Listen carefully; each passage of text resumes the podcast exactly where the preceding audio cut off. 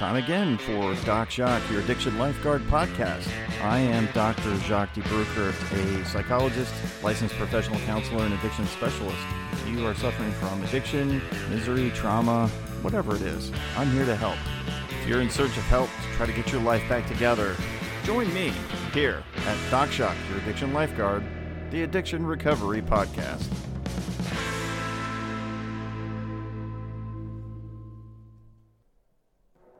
Hey, this podcast is for entertainment purposes only.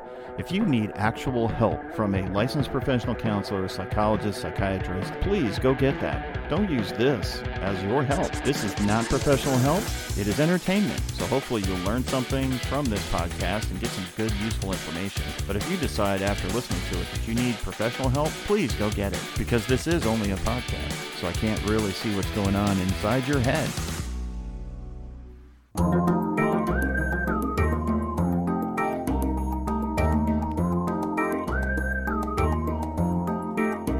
Know, something uh, came to me this week when I was working with client, and I was trying to help this person understand what to expect when dealing with a rehab center, getting in, and I was have overwhelmed with this thought of the system's broken, and every time they try to fix the system, they just end up re-breaking it, a new way of making it not work.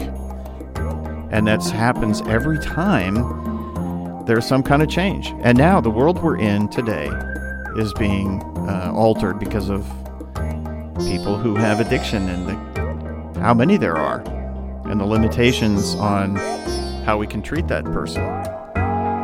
And the system's broken. That's all I can think of every time I try to help somebody because it seems like there's always some obstacle in the way of getting them into rehab. So it's like the system is broken. And I feel quite frustrated. And it's kind of like uh, dealing with children or something. I don't know. But whenever I'm dealing with rehab centers, they're up against it because the insurance companies are on them. It's this never ending cycle of obstruction, cost initiative, failures of the system, managed care companies, uh, insurance companies trying to treat or tell you how to treat patients when they're going into treatment centers and then it costs too much and I can't get in and then they get there and they find out that their insurance won't cover as much as they were supposed to cover. And they're shocked the people trying to get help and the families too. So I have these conversations all the time with people about that and what do we do I don't know. The system's broken. How do we fix it? Can we fix it? What are the ways that we can fix it? That's what I'm going to explore today. Dealing with a broken system.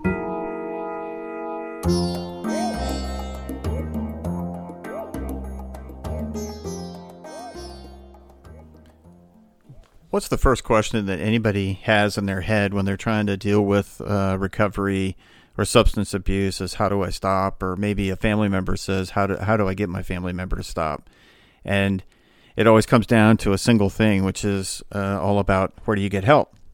And so uh, there are these places all over the country, um, actually all over the world, that go into business and they open their doors where they will accept you as a client or patient in their treatment program.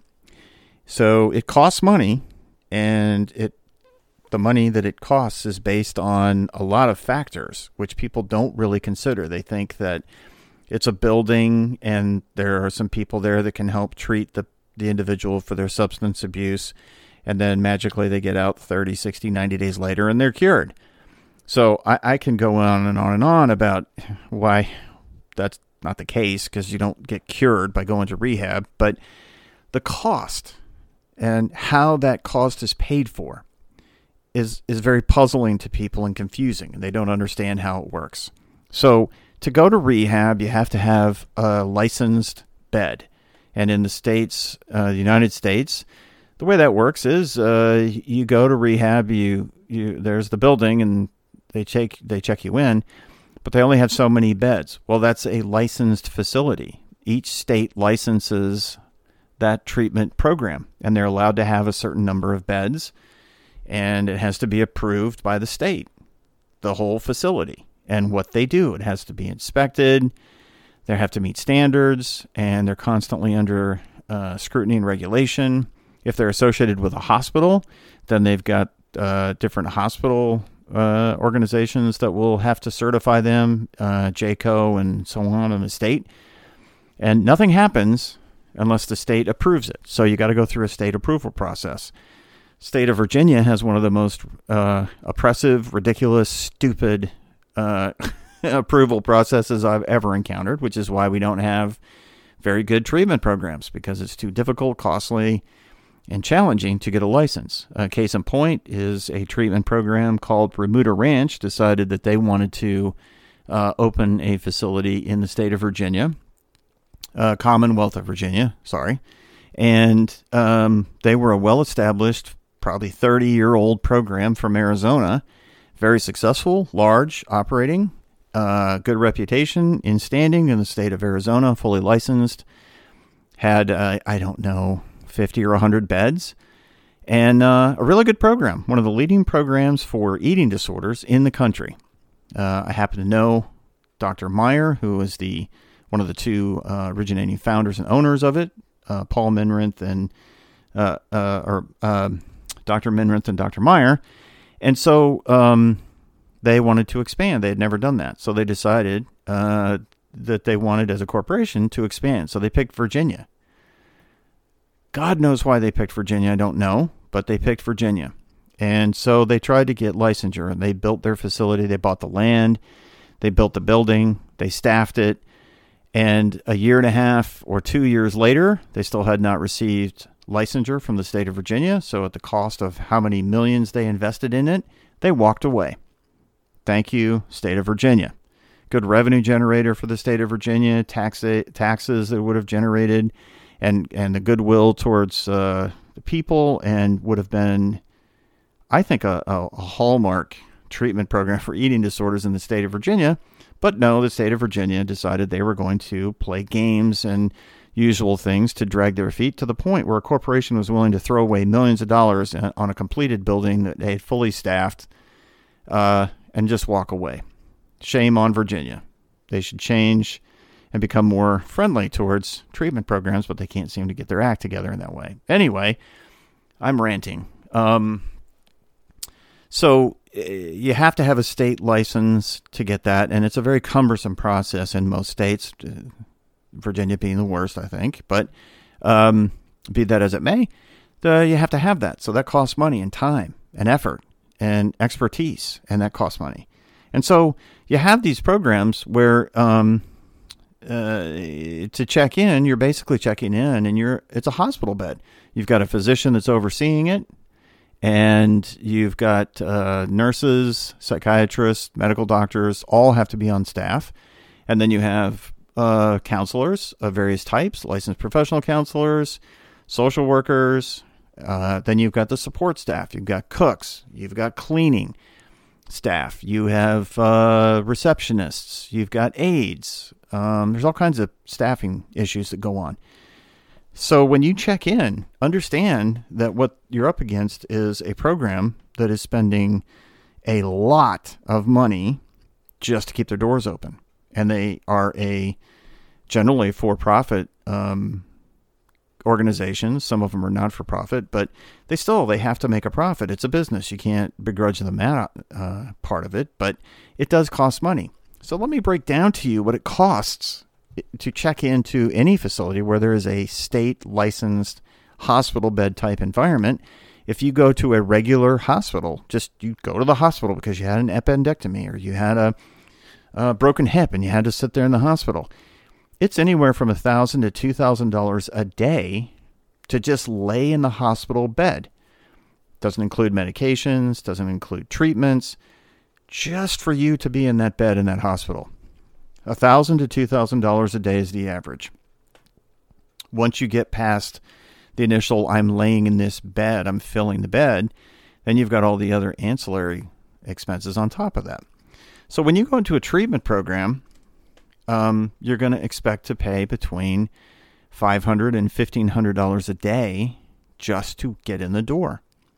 Now, understand that there's other things that, that get included that uh, I'm saying just get in the door, but that's that includes the cost of the therapeutic portion of it. Maybe not medications because those are as needed. So your medication's not the same as the person in the bed next to you in the treatment center.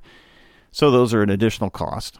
And if you need additional things, sometimes they tag that cost into it as uh, add that cost in as well. So expect to pay thousand dollars a day. All right, that's thirty thousand dollars a month, and sometimes they'll do a sliding scale. Uh, they got some wiggle room, but that's about what it is. So if you walked in and you were paying cash, this is what it would be. So now enter insurance companies. So an insurance company gets involved. Well, now all of a sudden, the insurance company has to uh, is in a position where they're going to force the treatment program to justify your presence in that treatment facility. Some of them, the insurance companies, use the measure of stabilization. So, is this person stable? Well, they should be discharged. So, you could be there for 20 days, and now all of a sudden they're trying to fight with the insurance company to pay for the additional time to make it 30 because you stabilized. Well, of course you stabilized because you're in the treatment program. That was the whole point. But we use as a standard 28 to 30 days. And if we can get the person to stay for longer, that's preferable in a lot of cases because there's a lot of stuff to have to have that person work through. So the insurance company is going to make you justify uh, that that person is going to stay in that facility. And so there's a game that starts being played between the insurance company and the treatment program if you're filing insurance or they're collecting through insurance. Now, understand they had to negotiate what they were getting from the insurance company per person uh, under that insurance plan. So they might not even be getting 30000 They might be getting 15 or 20000 or 25000 They're not even getting the actual amount they charge. And so that makes it challenging because they're not actually getting what they're supposed to get with what they're doing. So eh, now they're losing out. So it's a numbers game at that point. Now the treatment program is trying their best. And so they're limited on what they can offer. Now, when you go into a treatment program, you're not going to be treated for emotional trauma. Let me just say that. You're not because that's not the point of the program. The whole point of getting into the residential treatment is to stabilize you so they can discharge so you can begin to treat. Because if somebody is dysregulated, their mind is dysregulated because of drug usage or alcohol usage, you can't really treat them. So you, they, they want to release them to somebody like me as a private private practitioner and for me to do the work I need to do, they've got to be somewhat stable in their behaviors or their thoughts or their their mind. So I can't help somebody if they're just dysregulated, they're emotionally all over the place. So that's their job is to stabilize. So they don't they're not treating trauma, but they're just pointing out to you, hopefully, that you have a lot of trauma that causes your addiction to kick in because you're trying to cope.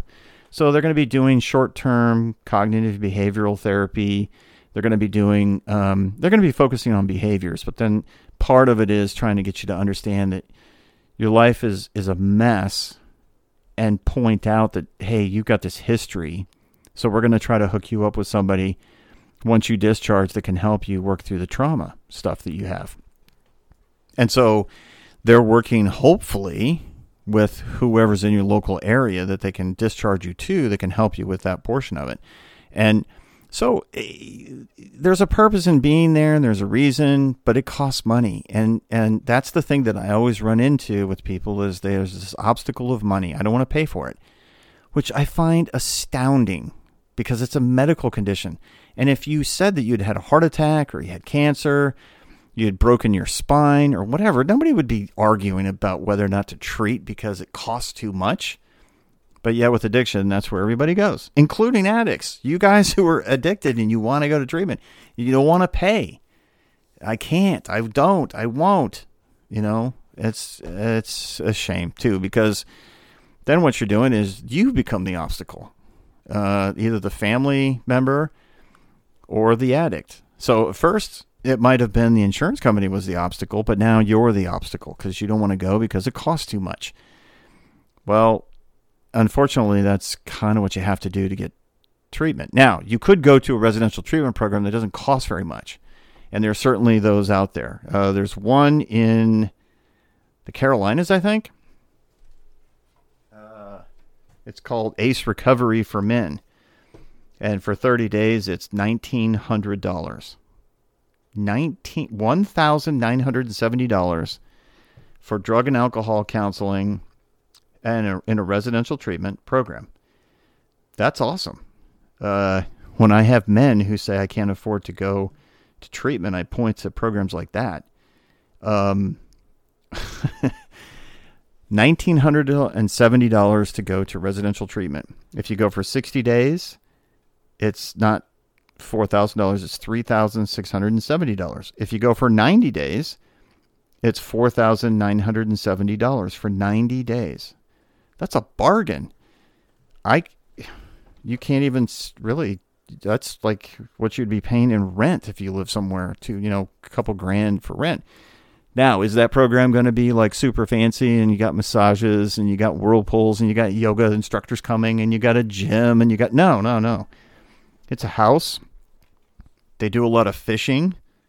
They do 12 step uh, meetings, and they have a licensed clinical addiction specialist who provide, her, provides structured, daily scheduled uh, activities, including meetings. So it's probably one person. I haven't talked to them.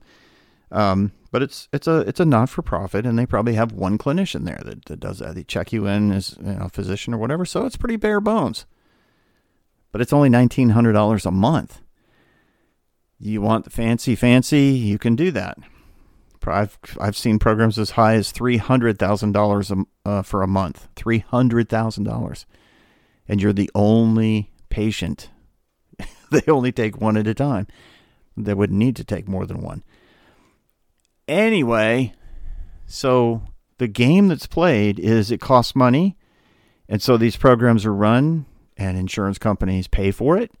And so they want to cut their costs. And that's a shame. So they start trying to undercut the treatment program. And the game that the insurance company is playing is based on the fact that you happen to have insurance with them and they know that you're in a condition that's probably going to be chronic relapse. And so you're going to go more than once because that's usually what happens. People go on average for heroin addiction, the national average number of times that people complete residential treatment is six times. For alcohol, my practice, uh, alcohol is three times typically is the average. So uh, the insurance companies know this, and they're going to be paying a lot of money for this ongoing treatment. And then they also know that they're going to be paying for things like individual counseling and groups, and then you got psychiatrists and maybe even medical doctors because you got medical conditions attached to the addiction. So there's a lot of stuff going on there that are costs that people don't think about. And then on top of that, you've got de- uh, detoxification, which usually takes four to 10 days, depending on the drug and the therapeutic process they use. So, and let's average it out to like five to six days to sit while you go through a detox, which costs also a lot of money because that also is a hospital bed. You got a 24 hour a day medical staff watching you, and uh, that's including doctors and nurses, um, possibly psychiatry, but it's typically just a medical doctor. And then you got drugs and medications to help titrate you off your drug of choice. So that's a lot of money too. So you got those days on top of the 30 days that you're in the residential program. So now that I've explained all that, now you understand the complications. It's a lot of stuff. It's a lot of processes. And those processes that uh, uh, you're joining in on are the ones that drive the cost.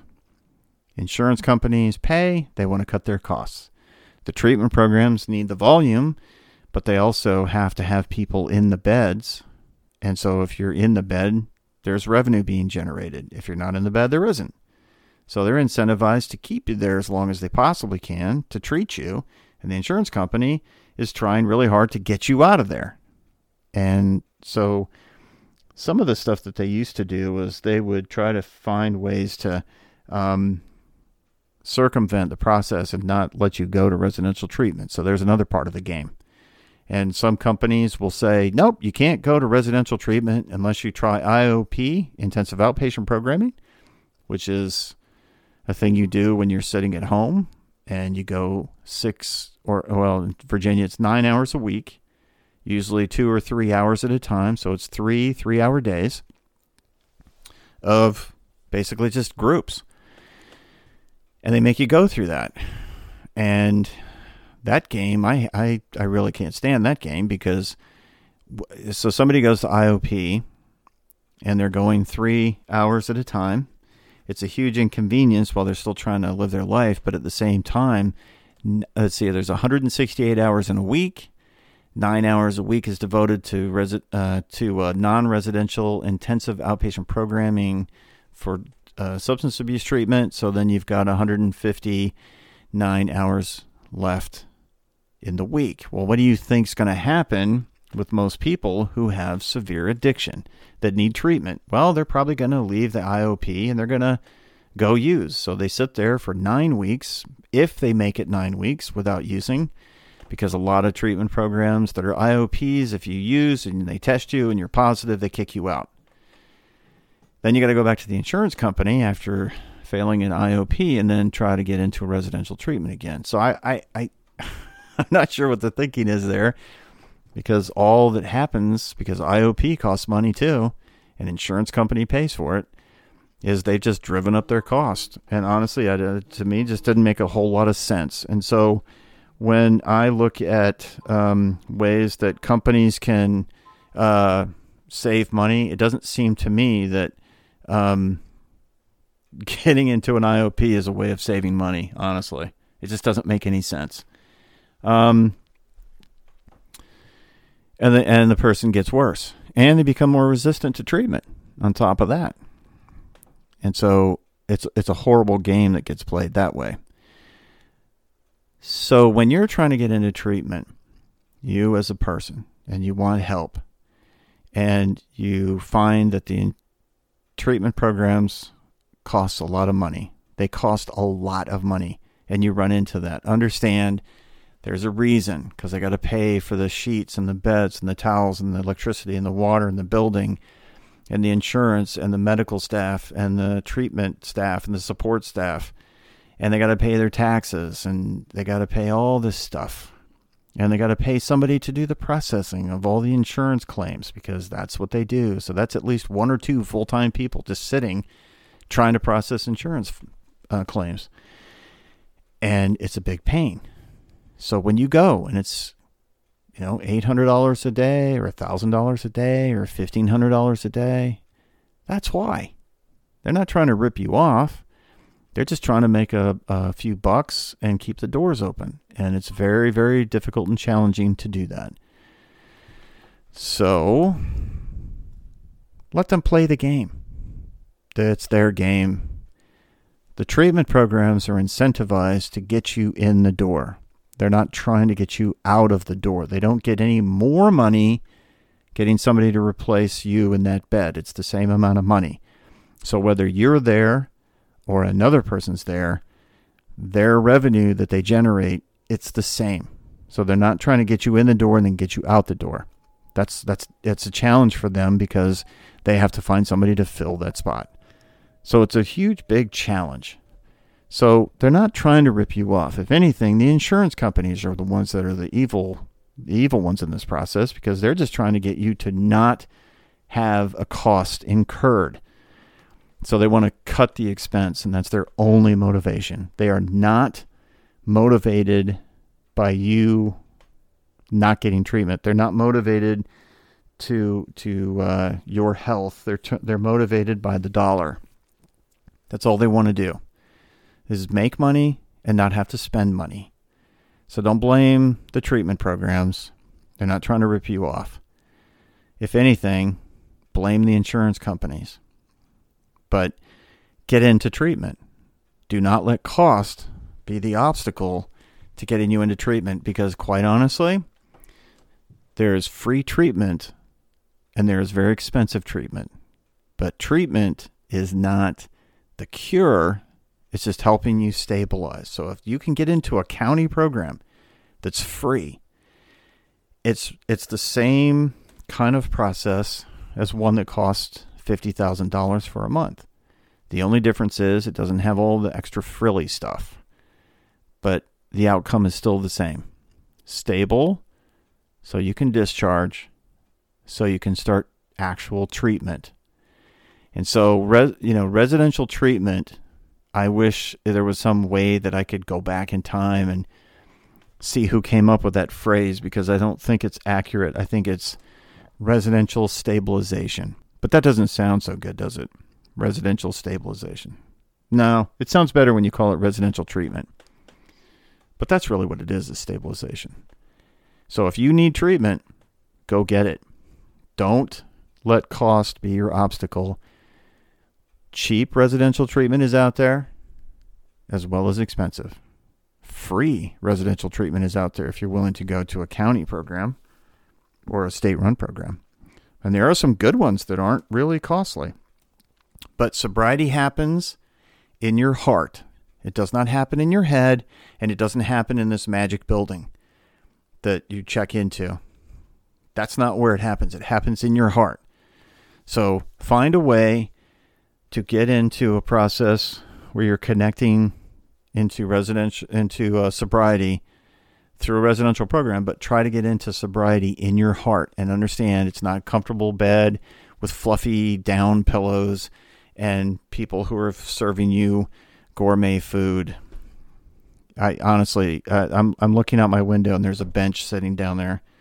You could have an epiphany, and suddenly, you could get your sobriety just sitting on that bench out there uh, in the parking lot, or or sitting by a, a river side.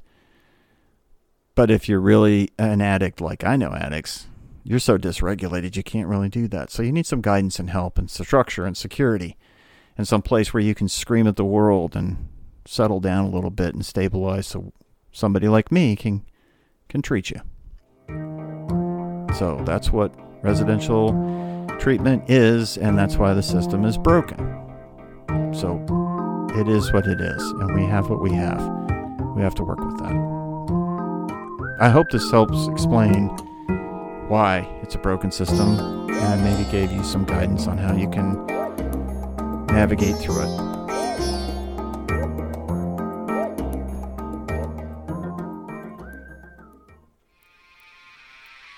That's it for this episode of Doc Jacques, your addiction lifeguard. I hope you enjoyed it and got some useful information. Please, if you have questions for me, you can reach out to me through my website, wellspringmindbody.com. You can click on the Contact Me tab on that website and uh, I'll get back to you. If you need help, please go out and get it. Check into a residential treatment, contact your local emergency room if you're really struggling, or reach out to somebody like me. Doc Jacques your addiction lifeguard. I hope you enjoyed this podcast and listen for another one. And hey, doesn't matter how many times you fall down that matters. What really matters is how many times you get back up. And you only got to get up that one last time. So let's get sane, stable, and sober out there and listen to the next upcoming podcast. Thanks for listening. Bye.